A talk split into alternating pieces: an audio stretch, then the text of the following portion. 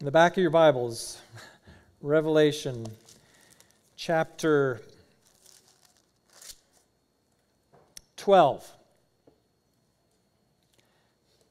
Read that several times over the next few weeks, okay? I'm not going to preach that today. Taking a little break uh, from Revelation for my sake and perhaps for yours a little bit. I know some of you are being exposed to a, an interpretation that you're maybe not so comfortable with, but uh, uh, so we're going to let that ruminate a little bit, and I would encourage you to read it. But I want to take a break from that just for a, a bit and uh, um, focus on some Psalms through um, the next several weeks, maybe a couple months here through this summer. And this morning, we're going to look at Psalm chapter 1. I looked through all of the Psalms I've ever preached before, and I'd never preached Psalm 1. So I thought, why not? It's such a great one. So we're going to do that this morning. And before we get to it, uh, I want to pray for us. Let's pray. O oh Lord our God, there are truths you want us to know, and we're asking that you would teach us. There are things, Father, that you want to give to us, and we pray that you would indeed give them to us. And Father, we also know that there's a way you want us to be, to become. And we pray that through your word you would make us. It's the preaching of your word that does this. And we pray all of this for the glory of Christ, our Savior and Lord. Amen. Well, the question I'm asking this morning are you blessed. Now, of course, there are a lot of reasons that, that you could believe that you are indeed blessed. And I, I just think of my own life, the way I was raised. And I think all of those are blessings. Having a, a mother and a father who, who loved me. Now in my life, I have a, a wife I deeply cherish. Perhaps you have people in your lives that you cherish, and children. We're blessed with children. I'm blessed with grandchildren.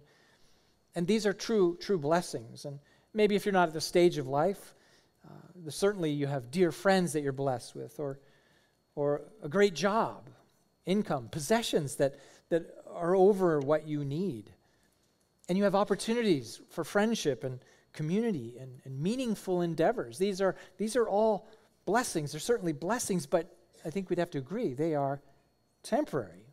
Because when you die, they are no more there is a kind of blessing that you can have now, the benefits of which you will enjoy not only now, but for all of eternity. And, and we find that in Psalm 1. So we're going to read that together. I've encouraged you to turn there already. So listen to God's word. Psalm chapter 1, the whole thing, just six verses. Blessed is the man who walks not in the counsel of the wicked, nor stands in the way of sinners, nor sits in the seat of scoffers, but his delight is in the law of the Lord. And on his law he meditates day and night. He is like a tree planted by streams of water that yields its fruit in season, and its leaf does not wither. In all that he does, he prospers. The wicked are not so, but are like chaff that the wind drives away. Therefore, the wicked will not stand in the judgment, nor sinners in the congregation of the righteous. For the Lord knows the way of the righteous, but the way of the wicked will perish. This is God's word. Now, blessed, that word blessed. Some of you say blessed, two syllables, blessed. I, I think it, it, just simply means happy when you look at the word, but I think the way we commonly think about happy, I think that's really insufficient to capture what is meant in this psalm. Uh, as I was studying this past week, there's a 19th century theologian and pastor so his name is William S. Plumer, wrote this massive commentary on the Psalms. He described the one who is blessed as the one who knows he has a vast treasure of good things in possession and prospect. Have it now and then in the future. And that the source of those treasures is God. So this morning, as we unpack this psalm together, I want us to look at, I've just three headings to kind of pull this together. First of all, look at the one who is not blessed. Who is not blessed? Second, the path to blessing. And third, the destination. Very obvious kind of takeaways from this, but let's, let's look at it together. First of all, who is, who is not blessed? Now, it would not be surprising if someone noticed that you were limping and asked you, How's your walk? And maybe because you blew out your flip flop and stepped on a pop top. Sorry, little yacht rock reference there. Uh, you might you answer might answer getting better, right? Especially if you took your doctor's advice to get an antibiotic and not some frozen concoction. But that question, that question, how's your walk? It has a completely different meaning if it's a, if it's a Christian friend asking, and this might be dated language of our Christian subculture, but how's your walk? Used to be used to or used to be understood as a, a question about your own spiritual well being. How's your walk? Your Christian sanctification. Now, I think we get this, and this is very obvious walking, standing, sitting, these physical postures, right? We, we get it. We do these things. But these words, of course, are also metaphors for the kind of life you live. As you walk, you need to take direction, right? How are you going to go? and from whom? Where you stand. Well, those are the things I think we say, I'm stand in this. Those are the things that we're confident about. And I would say they're also the people with whom you keep company. And where you sit, where you sit, well, that's where you dwell. That's where you rest. That's where you find refuge and comfort. Now, before the psalmist describes what it's what it means to be blessed. He describes the one who is not blessed by using these metaphors. And I, I take it that they're synonymous with one another, but there are slight, slight distinctions. Verse 1 the one who is not blessed. Well, that one walks in the counsel. That is to say, the direction of their life is guided by those who are wicked. The wicked, those are people that are hostile to God. They're hostile to the character of God. They hate what is righteous. The apostle Paul describes them in Philippians 3:19. Their God is their belly, their glory is their shame, with minds set on earthly things. Well, further, the one that is not blessed, the psalmist says, stands, meaning he commits to a way, a course of life that is marked by sin. And then he keeps company with others who are like minded. The sinner is destined for condemnation. And that, that's a serious, ominous word, right? Eternal separation from God. i remind you what the prophet Isaiah said Your iniquities have made a separation between you and your God. That's what sin does. And if you're committed to that, you're saying, I want nothing to do with God. And then the one that is not blessed psalmist tells us sits. That is to say, he rests, dwells, is comfortable in the assembly of scoffers. The scoffer, that's the scornful, boastful, arrogant speaking, mocking one, right? So he's made aware of God's righteousness, but intentionally does the opposite. And what God calls evil, they say is good. That's the mocker. What God says is good, they say is evil. That's mocking God. And of course, in every generation, there are mockers. Every generation. Maybe you saw in the news about the LA Dodgers, Major League Baseball team. They've chosen to honor, maybe you saw this in the news, the Sisters of Perpetual Indulgence, and already you know that there's a problem here. They want to uh, celebrate them as part of their Pride Month celebration. Now, Pride Month alone, I would say, is a mockery of God. But the, these sisters, they take that mockery to an even more debased level. With their knowledge of Catholicism and historic Christianity, they've crafted this pornographic show, which is an absolute mockery of God and the Christian faith. Now, of course, we Protestants have differences with the Roman Catholic Church, but, but for men to dress up as nuns and use a cross in their highly sexualized dance presentation, there's this lewdness that's so unspeakably depraved. And it's obvious to normal thinking people. And they think somehow this is family entertainment. And when you take it as a package, it's just a, a mockery of everything God says is true. Now, that mocking can be overt, like this presentation that they plan, or it can be subtle. The mocking abortion is health care. That's just a mockery of what, of what caring for an individual is.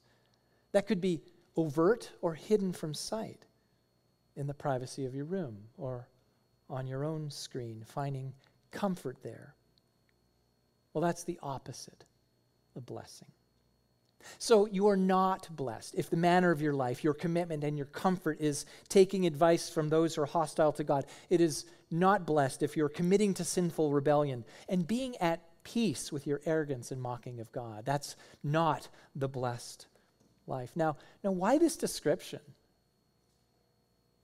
The psalmist here is shown showing the manner of life of the one who's not blessed. So then he can he can contrast that with the very beauty and the benefit of those who are blessed.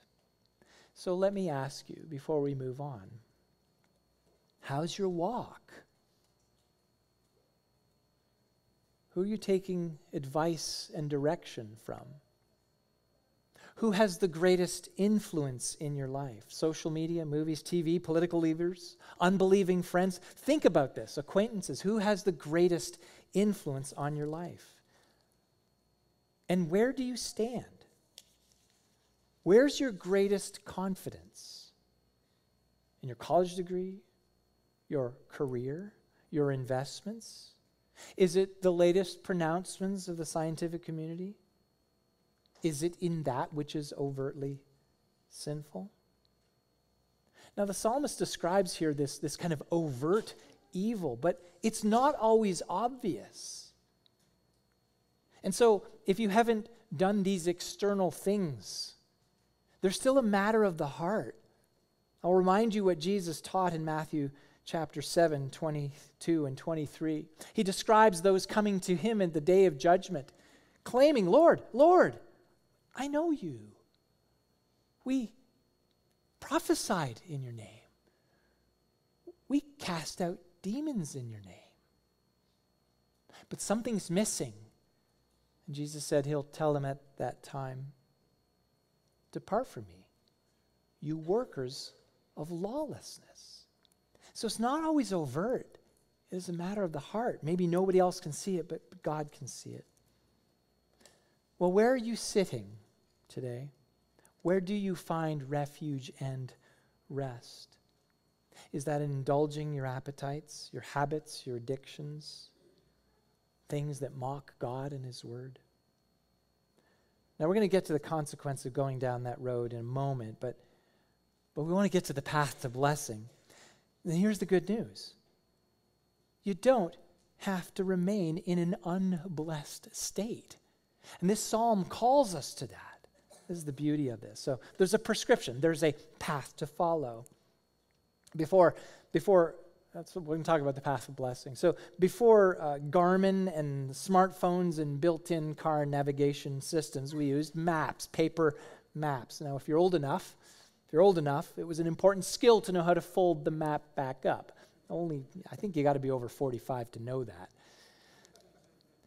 Then there were road atlases. You didn't have to worry about folding them. Walmart had those. Then you had the AAA TripTiks if you wanted a destination. But, but really, at that time, you actually needed to know east from west, north from south. And I think that's lost on a lot of people today. I'm just saying.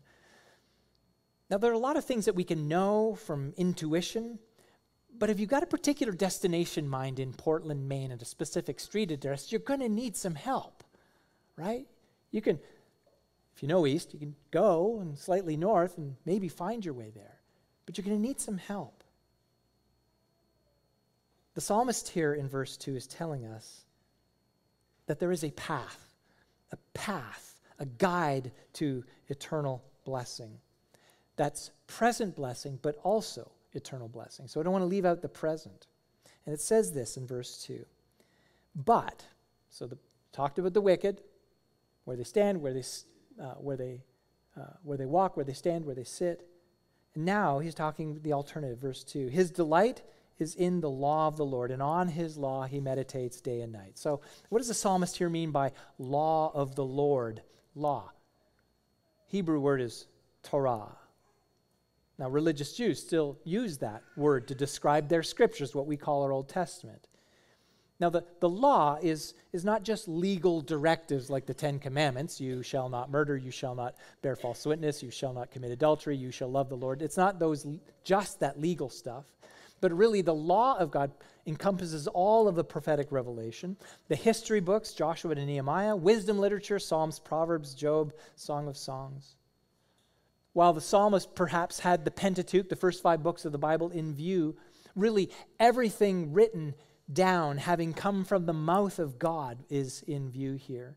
And so, as we apply this today, the law of God, that's the whole Bible that we have before us 39 Old Testament books, 27 New Testament books. That is the law of God. So, then what is the blessed person's posture?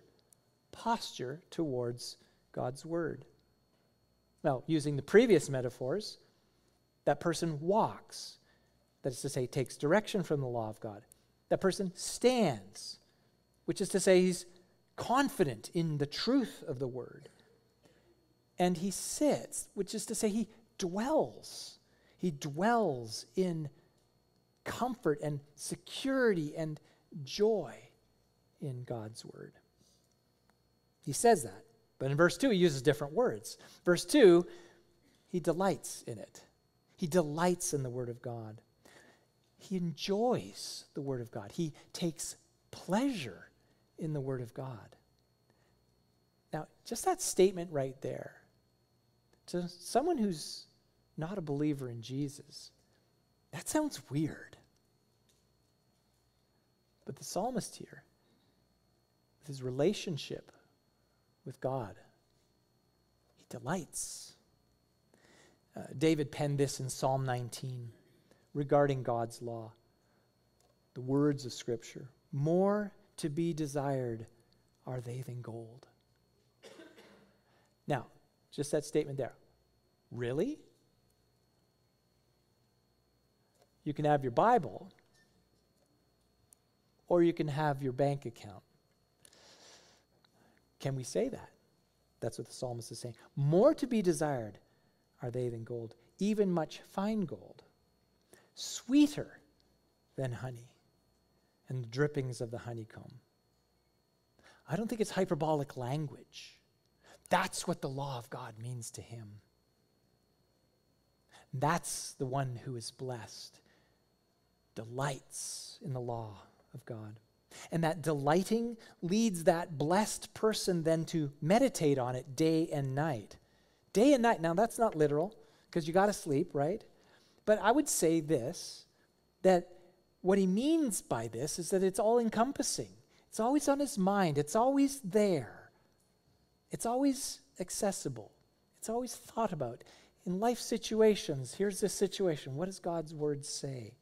So the person who is blessed feeds on the word of God, believes the word of God, and ultimately submits to the word of God. Why? Because he knows. He knows that God's word is life to him. And I don't doubt that the psalmist in here in Psalm 1 knew what Deuteronomy 8 3 says.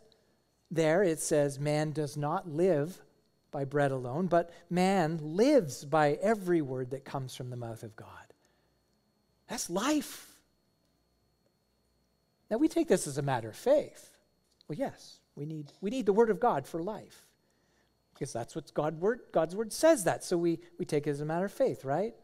But you know, we can also know that it's true, not just because God said it, but because of, because of how it works. And, and let me show you how God's word is life. And, and I'm sure many of you already know this, but the reminder is helpful. You see, first, when you, when you first believe the word of God, when you believe the promises of God, it sets you on a path to eternity. That path is joyful fellowship with God in Christ. That's salvation. The Apostle Paul said this to Timothy you have been acquainted with the sacred writings. He's talking about the scriptures, which are able to make you wise for salvation through faith in Christ Jesus. Now, why does it work that way? Why is God's word that way? Well, it, it does that because God's word, the scriptures, the Bible, is unlike any other collection of words.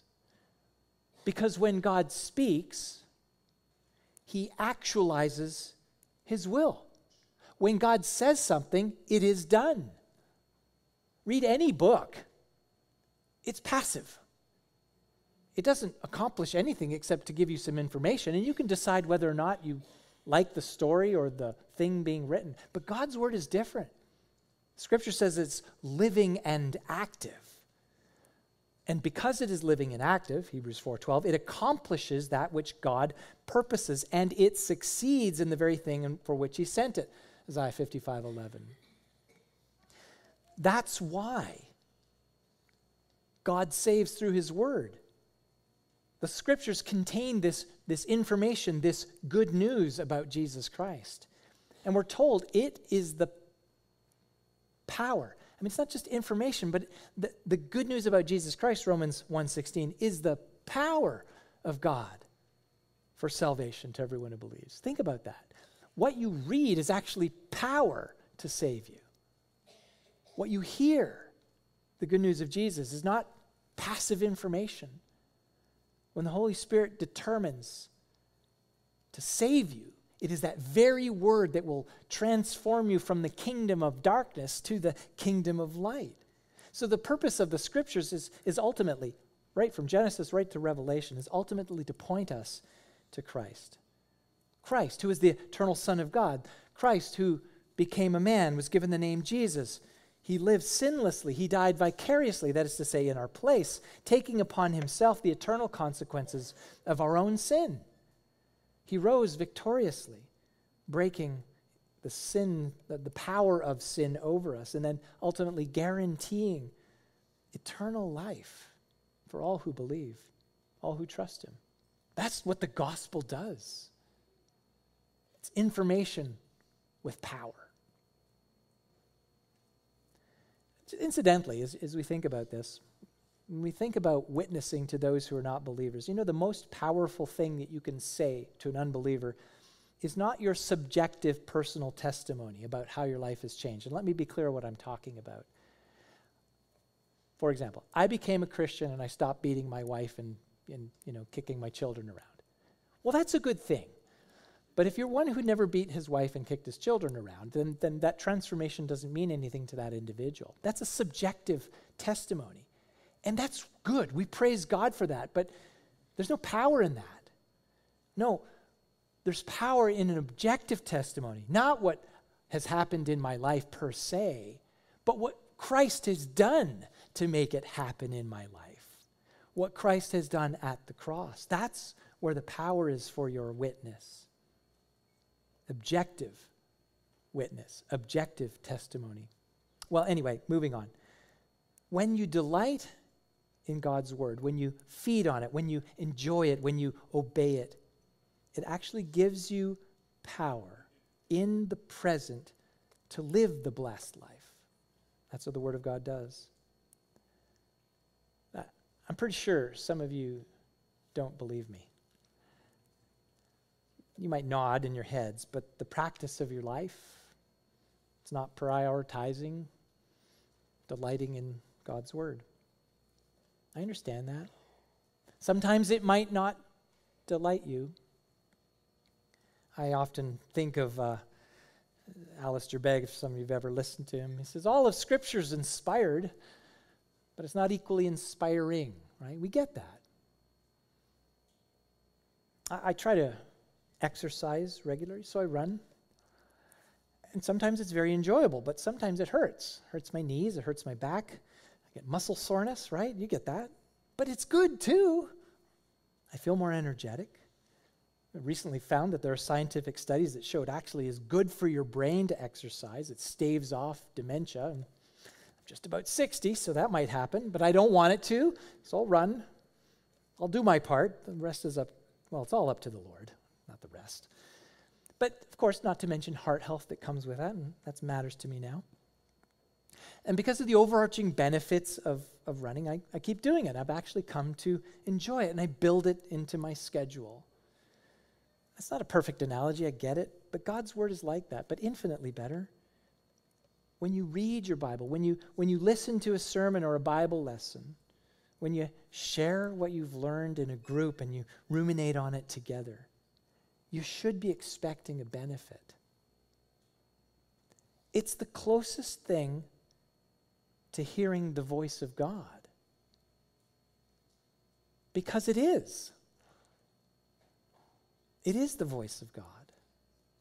And think about this if God spoke to you out of the clouds and said, Sit down, I want to tell you something, would you say, uh, Maybe later?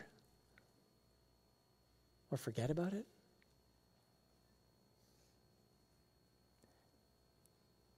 The blessed life is one that delights in the Word of God. And that's the opposite of wickedness. It's the opposite of sin and scoffing. It's godly character. It's obedience. It's worship. And, and if you give yourself to hearing, reading, and obeying God's word, it will do that in you. It's powerful. Now, listen, I, I understand how this works. Our natural, our sinful inclinations, they're always crouching at the door they're always there in our minds, tempting us, right? Greed, selfishness, lust, pride, all of that. That junk is in us, right? It's got to be pushed out. How are you going to do that? Well, the way I believe this happens is displacement. We all get what displacement is, right? Whatever's in there gets displaced by something else you put in. Well, that's how the Word of God works. We're vessels, we're, we're containers of, of ideas and desires. And, and in our natural sense, many of them evil. We get this. But if you pour in the, God, the Word of God, if you pour that in, it flushes out the garbage. And if you keep doing that constantly, day and night, it will change you over time. The affections that you had for evil get replaced by affections for that which is pure and holy and righteous. And, and it's a battle to the day we die, I acknowledge that. But if you've been in the Word of God for a good season of time, a good chunk of your life, you can see the difference. By the grace of God, He has changed what you like, what you love, what you want. And He's given you an increased loathing for that which is sinful. Praise God. That's the power of the Word. And this is how the Apostle Peter described it in his second letter. I often go to this verse, I, I love it so much. First, uh, 2 Peter 3, uh, sorry, 2 Peter 1 3 and 4. His divine power has granted to us all things that pertain to life and godliness through the knowledge of Him who called us to His own glory and excellence. The knowledge of Him, that is the gospel message. That is knowing about Christ, right? He's call, he gives us all things that pertain to life and godliness through that knowledge of Him who called us to His own glory and excellence by which, the means, by which he has granted to us his precious and very great promises, so that through them, listen to this, you know this, you may become partakers of the divine nature. Partakers. Having escaped from the corruption that is in the world because of sinful desire. That's the natural stuff in us, right? So, this very power of God, mediated through the promises of God, this is found in His Word, is everything. Hear me, everything you need for a godly life. Everything. So if you're lamenting about the state of your life and your, your, your desires and, and, and the things that you struggle with, everything you need to overcome that is in the Word of God. It will give you victory. And when you delight on God's Word and meditate it, on it constantly, again, you may become partakers of the divine nature. That's just an amazing statement. Think about that. Through this, through the word, through the promises, you may become partakers of the very nature of God. And what does that look like? Well, it's ultimately exhibited in love, I touched on this earlier. Love, joy, peace, patience, kindness, gentleness, goodness, faith, meekness, self-control. Galatians 5, 22 and 23. And Paul adds, there's no law against that stuff. now, is not that, sorry, is that not the pinnacle of blessing here on earth? I think it is. Well, finally, there's the destination. What's the outcome of all of this? Uh, Yogi Berra fam- famously said, When you come to a fork in the road, take it. It's absolutely useless, but amusing advice. And, and I guess that is the point. But as we ponder this psalm, it, it seems to me like the psalmist has put us at this place, a fork in the road. And we're being challenged to think about the choice by ultimately considering the destination blessed or not blessed. That's the fork in the road. And you can't take both, it's one or the other. Now, from what we know, the choice should seem obvious, right? It should seem absolutely obvious. But to so many, and we know this to be true, to so many, there are millions and millions, billions over the centuries, to them it has not been obvious that path that is guided by the wicked, that commitment to sin, the, the comfort in scorning God, well, it has an appeal. It does. An example from Proverbs, the sage there writes about the consequences of pursuing adultery. He writes, As ox goes to the slaughter, or as a stag is caught fast, till an arrow pierces its liver, as a bird rushes into a snare, he does not know that it will cost him his life. He doesn't know. The unblessed life, to, to a great sense, is intoxicating. It is deluding. It wraps you up in its lies. He does not know. He's ignorant of the consequences. He appeals to his appetites and he perishes. A lifetime of self indulgence in all that is opposed to God leads to destruction. Let's look at it from verse 4 the consequence of wickedness. Verse 4 says, The wicked are not so, they're not blessed. But they're like chaff that the wind drives away. Chaff, you know, that's that outer husk of the, the grain that blows away when the grain is beaten. It doesn't endure, it's not useful. But that blowing away isn't, isn't just like, oh, it's, it's, it's out of sight. No, it's, it's much more ominous. Verses 5 and 6b Therefore, the wicked will not stand in the judgment, nor sinners in the congregation of righteous. They won't be counted righteous. They won't make it through the judgment. 6b. But the way of the wicked will perish. The one who stands in the way of sinners will not stand in judgment, he will perish. It's an unescapable reality. You, you can live your life following your appetites. And it might seem fun and, hey, everybody's doing it. But the mortal existence that we have will come to an end, and everyone will give an account before God. You know this. Uh, past couple of years in the news, it was awash with stories about a well known, I won't mention his name, well connected financier. He indulged in all kinds of sexual depravity all of it immoral, but so much of it even illegal by today's standards. And what he did was he facilitated the same for his uber wealthy friends so that they could do the same, so that they would indulge in the same depravity that he did. If you've seen the story, his suicidal ending in a federal prison, that pales. It pales in comparison to what he will face when he stands before God, because he's mocked God. Hebrews 9 says, it is appointed for man to die once, and after that comes judgment. Here's how it works you're going to die, then you'll be judged. So let me ask you how will you fare? Will you stand in the judgment?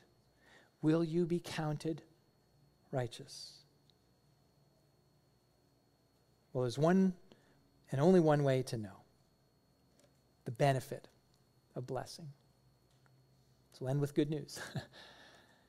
he is like a tree. This is the blessed one. He's like a tree planted by streams of water that yields its fruit in season, its leaf does not wither. That word planted. Here's the imagery for that it's that of a gardener deciding to plant a tree where it will be well watered. It would not have been there naturally. So that planting is God's particular saving grace for the blessed. It's his divine rescue that, that opened your eyes and your heart by means of his word so that you would repent of your sin and ultimately trust in Christ. And that's the beginning of blessing. And so if you've been truly blessed, God has planted you in a place where he will nourish you. He is tending you like a gardener looks after the tree. And he tends you and he nourishes you by speaking to you, giving you through his law, his word, all that you need to be nourished. And being blessed, you are healthy and can endure. There will be storms, there will be calamities of life, there will be temptations, there will be all kinds of things coming at you. But you will endure because of the Word of God. You may even die, but you will endure and stand before God in the judgment, knowing that Christ is your righteousness. He does that by speaking to you. And ultimately, that will produce in you fruit. Fruit, which I, I take as godly character. That's the blessing, to have the character of God formed in you. It's applied by the Holy Spirit. Again, I'll read it again. I've said this several times. The fruit of the Spirit, which is love, joy, peace, patience, kindness, goodness, faithfulness, gentleness, self control. And Peter says if, if these qualities are yours and increasing, they keep you, they prevent you from being ineffective and unfruitful in the knowledge of our Lord Jesus Christ. And the result of this, in all, this is the blessed person in all that he does, he prospers. He prospers. Now, I don't want to get the wrong idea here. What is this prosperity? Well, it's not the promise of, of wealth and temporal success. It's not that. Now, it may be true, it possibly could happen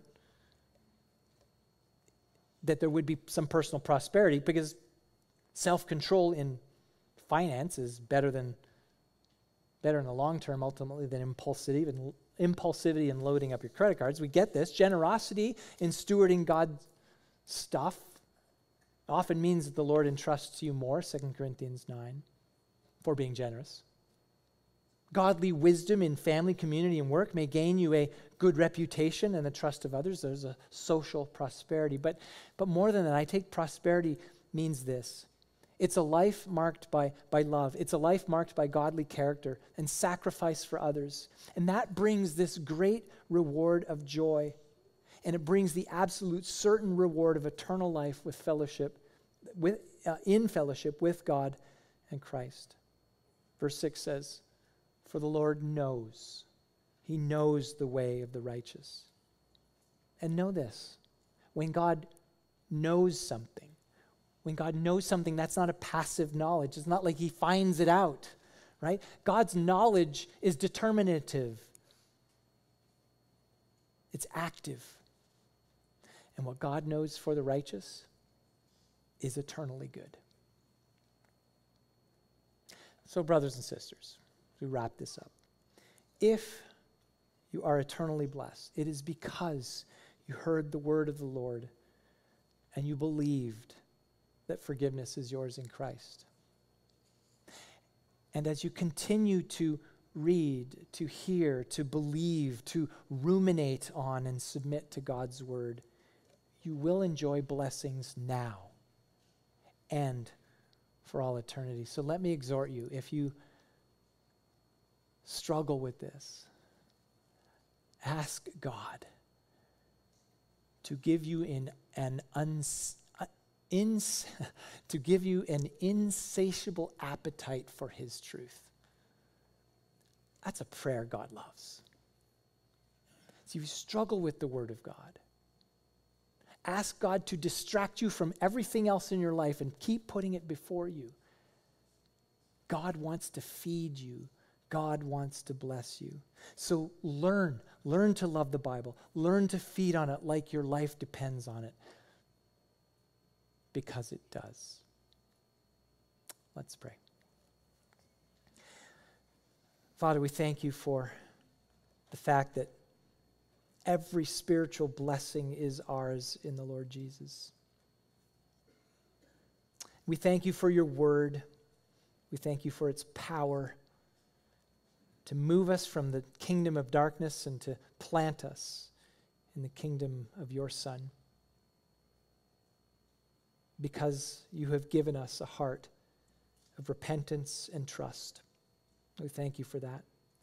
Oh Lord, teach us to love your word more, to feed on it more. And for, for those in this room that are struggling to make time for your truth, struggling to pay attention when the Bible is taught or preached, God, give them, I pray, a heart to ask you to change their longings so that they could enjoy these eternal blessings now.